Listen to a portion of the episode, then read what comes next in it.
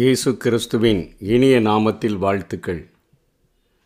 நீதிமொழிகள் முப்பதாம் அதிகாரம் பனிரெண்டாம் வசனம். நேற்றைய தினத்திலே பார்த்தது போல தீய செயல்களை புரிகிற சந்ததிகள் என்கிற தலைப்பின் கீழே இங்கே ரெண்டாவது ஒரு ஆளை ஆகூர் அடையாளம் காட்டி கொடுக்கிறதை நாம் பார்க்கிறோம்.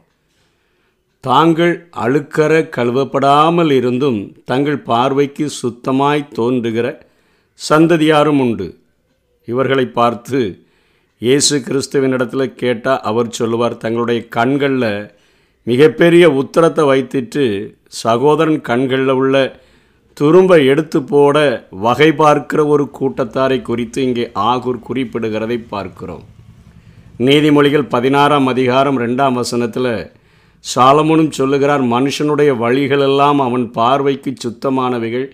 கர்த்தரோ ஆவிகளை நிறுத்து பார்க்கிறார். நம்ம நினைக்கிறோம் நம்ம எல்லாவற்றிலும் சரியாக இருக்கிறோம் நம்ம பரிசுத்தமாக தான் இருக்கிறோம் நம்முடைய நீதி நியாயம்லாம் கரெக்டாக நம்ம பார்வைக்கு நல்லா தானே இருக்குன்னு நினைக்கிறோம். ஆனால் நம்முடைய ஆவிகள் எப்படி இருக்குது நம்ம எப்படி இருக்கிறோன்னு சொல்லி நம்மை உண்டாக்கின தேவன் நம்மை நிறுத்து பார்க்கிறார் என்று சொல்லி இங்கே சாலமனும் குறிப்பிடுகிறார். பவுலும் தன்னுடைய வாழ்விலே அவர் ஒன்று குருந்தியர். நான்காம் அதிகாரம் நான்காம் வசனத்திலே குறிந்து சபைக்கு எழுதும் பொழுது என்னிடத்தில் நான் யாதொரு குற்றத்தையும் அறியேன். ஆகிலும் அதனாலே நான் நீதிமானாகிறதில்லை. என்னை நியாயம் விசாரிக்கிறவர் கர்த்தரே என்று சொல்லி அவர் தன்னை தாழ்த்தி காரியத்தை சொல்லுகிறதை பார்க்கிறோம். என்னிடத்தில் என் பார்வைக்கு ஒன்றும் இல்லை.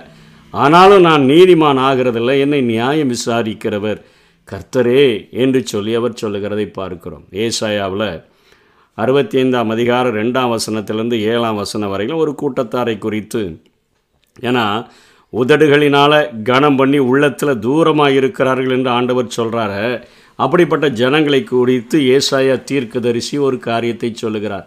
நலமல்லாத வழியிலே தங்கள் நினைவுகளின்படி நடக்கிற முரட்டாட்டமான ஜனத்தண்டைக்கு நான் முழுவதும் என் கைகளை நீட்டினேன் என்று ஆண்டவர் சொல்லுகிறார். நலமில்லாத வழிகளில் நடப்பாங்க. ஆனால் இதெல்லாம் ஆண்டவருக்கு பிரியோன்னு சொல்லிடுவாங்க தங்கள் நினைவுகளின்படி நடக்கிற முரட்டாட்டமான ஜனம். அந்த ஜனங்கள் என்ன செய்கிறாங்க என் சந்ததியிலே நித்தம் எனக்கு கோபம் உண்டாக்கி தோட்டங்களிலே பலியிட்டு செங்கற்களின் மேல் தூபங்காட்டி மற்றவனை பார்த்துட்டு நீ உன் மட்டில் இரு. என் சமீபத்தில் வராத உன்னை பார்க்கிலும் நான் பரிசுத்தன் என்று சொல்லுகிறார்கள். இவர்கள் என் கோபத்தால் ஆகிய புகையும் நாள் முழுவதும் எரி எரிகிற அக்னியுமாயிருப்பார்கள். இதோ அது எனக்கு முன்பாக எழுதியிருக்கிறது. நான் மௌனமாக இராமல் சரிக்கு சரி கட்டுவேன் என்று ஆண்டவர் சொல்கிறார் அதை தொடர்ந்து சொல்கிறார் உங்கள் அக்கிரமங்களுக்கு மலைகளில் தூபம் காட்டி மேடைகளின் மேலே என்னை நிந்தித்த உங்கள் பிதாக்களுடைய அக்கிரமங்களுக்கும் தக்கதாக அவர்கள் மடியில் சரி கட்டுவேன் நான் அவர்கள் முந்தின செய்கைகளின் பலனை அவர்கள் மடியிலே அளந் அளப்பேன் என்று கர்த்தர் சொல்கிறார் உன்னையும் விடமாட்டேன். உன் பிதாக்களையும் நான் விடமாட்டேன். உங்களுக்கு நான் சரிக்கு சரி கட்டுவேன் என்று ஆண்டவர் சொல்லுகிறார். நீங்கள் பார்க்கிறதுக்கு உதடுகளினால் பார்க்கும்போது எல்லாம் பரிசுத்தமாக காணப்படுகிறது போல தோன்றுகிறீங்க. ஆனால் உங்களுடைய உள்ளமோ தூரமாக இருக்கிறது என்று சொல்லி ஆண்டவர் அத்தனை கோபமுடையவராக என்னை கோபமூட்டுகிறீர்கள் என்று ஆண்டவர் சொல்லுகிறார். அதைத்தான் ஆகூர் சொல்லுகிறார். தங்கள் க பாவ பார்வைக்கு அவங்கள பார்த்தீங்கன்னா தாங்கள் அழுக்கற கழுவப்படாமல் இருந்தோம். தங்க தங்கள் பார்வைக்கு அவங்க சுத்தமாக அவங்க தெரிகிறாங்க.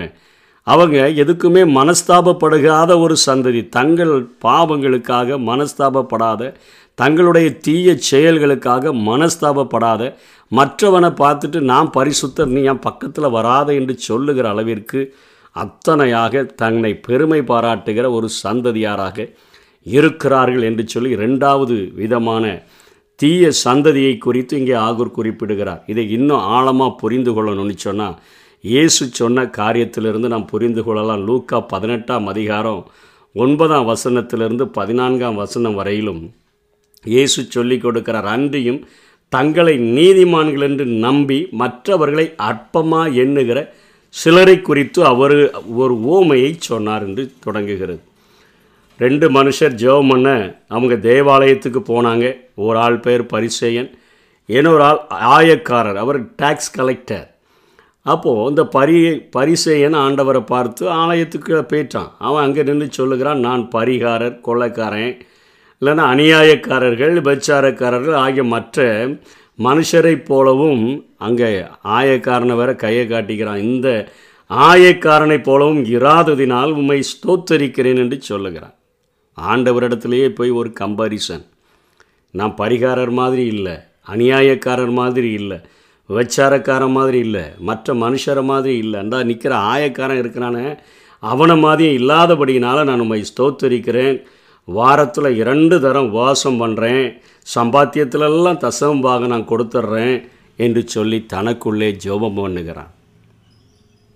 ஆண்டவருடைய சமூகத்தில் வந்து ஆண்டவரே என்னிடத்துல நான் ஒரு குற்றத்தையும் அறியேன் ஆனாலும் நான் நீதிமான் ஆகிறதில்லை. என்னை நியாயம் விசாரிக்கிறவங்க நீங்கள் தானே. ஏதாவது தவறுகள் இருந்தால் என்னை கழுவி பரிசுத்தப்படுத்துங்கன்னு சொல்லி அந்த மகா பரிசுத்த தேவனுக்கு முன்பாக தாழ்த்துகிறத விட்டுட்டு அங்கே போய் நின்று கொண்டு நியாயம் பேசி கொண்டிருக்கிறான் பரிசையன். ஆனால் அந்த ஆயக்காரனை குறித்து சொல்லப்படுகிறது அவன் தூரத்தில் நின்று தன் கண்களை வானத்துக்கே ஏறெடுக்க துணியாமல் அவன் சொல்கிறான் தன் மார்பில் அடித்து கொண்டு பாவியாகிய என்மேல் கிருபையாயிரும் என்றான். அவனல்ல இவனே ஆயக்காரனே. நீதிமானாக்கப்பட்டவனாக தன் வீட்டுக்கு திரும்பி போனான் என்று சொல்லி பார்க்கிறோம்.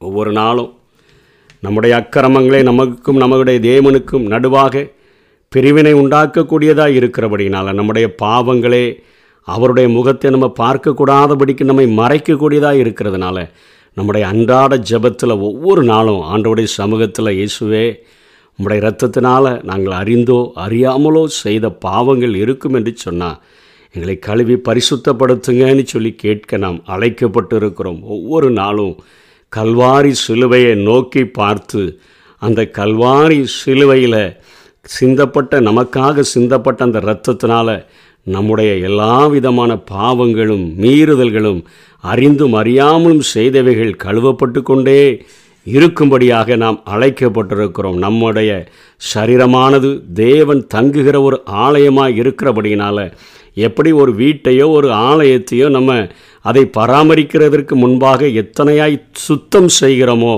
சுத்தம் செய்யாமல் விட்டுட்டா எல்லா அழுக்கும் அங்கே வந்து அடைஞ்சிரும். அதனால் ஒவ்வொரு நாளும் நம்முடைய சரீரமாகிய இந்த ஆலயத்தை ஆண்டவருடைய சன்னிதானத்தில் கொண்டு வந்து வைத்து ஆண்டவரே எமக்கு பிரியமில்லாத காரியங்களை நீங்கள் இங்கே உலாவி வருகிறதற்கு என்னுடைய சரீரத்தில் தங்கி வாசம் பண்ணுகிறதற்கு என்னிடத்தில் காணப்படுகிற எல்லா குறைகளையும் மாற்றி பரிசுத்தமாய் மாற்றுங்க. பரிசுத்தம் என்பது ஒவ்வொரு நாள் ப்ராசஸ் அது நம்ம அது ரட்சிப்பு நிறைவேற பிரயாசப்படுங்கள். ஒவ்வொரு நாளும் பரிசுத்தத்தின் மேல் பரிசுத்தம் அடையும்படியாய் அழைக்கப்பட்டிருக்கிறபடினால் நான் பூரணமாயிட்டேன் நான் பரிசுத்தமாயிட்டேன் அவன் மாதிரி இல்லை இவன் மாதிரி இல்லை. என் காரியம் சரியாக இருக்குதுன்னு சொல்லாதபடி ஒவ்வொரு நாளும் தேவ சன்னிதானத்தில் நாம் ஆராய்ந்து நாம் திருந்தி கொண்டோம் என்று சொன்னால் ஆண்டவருக்கு பிரியமுள்ள சந்ததியாய் மாற முடியும். இல்லைன்னு சொன்னால் இந்த ஆகூர் சொன்னது போல் நம்மிடத்தில் நிறைய அழுக்க வச்சுட்டு நம்ம பார்வைக்கு நம்ம சுத்தோன்னு சொல்லி வெளியே ஏமாற்றி நம்மையும் ஏமாற்றுகிறவர்களாக காணப்படுவோம். ஆராய்ந்து பார்ப்போம் ஒப்பு கொடுப்போம். கர்த்தர் தாமே நம்மை ஆசீர்வதிப்பாராக. ஆமே அப்பாவும் பாதம் அமர்ந்து விட்டே. அன்பின் தகப்பன் நீர்தானையா? செய்த பாவங்கள் கண் முன்னே வருந்துகிறேன் நான் கண்ணீரோடு.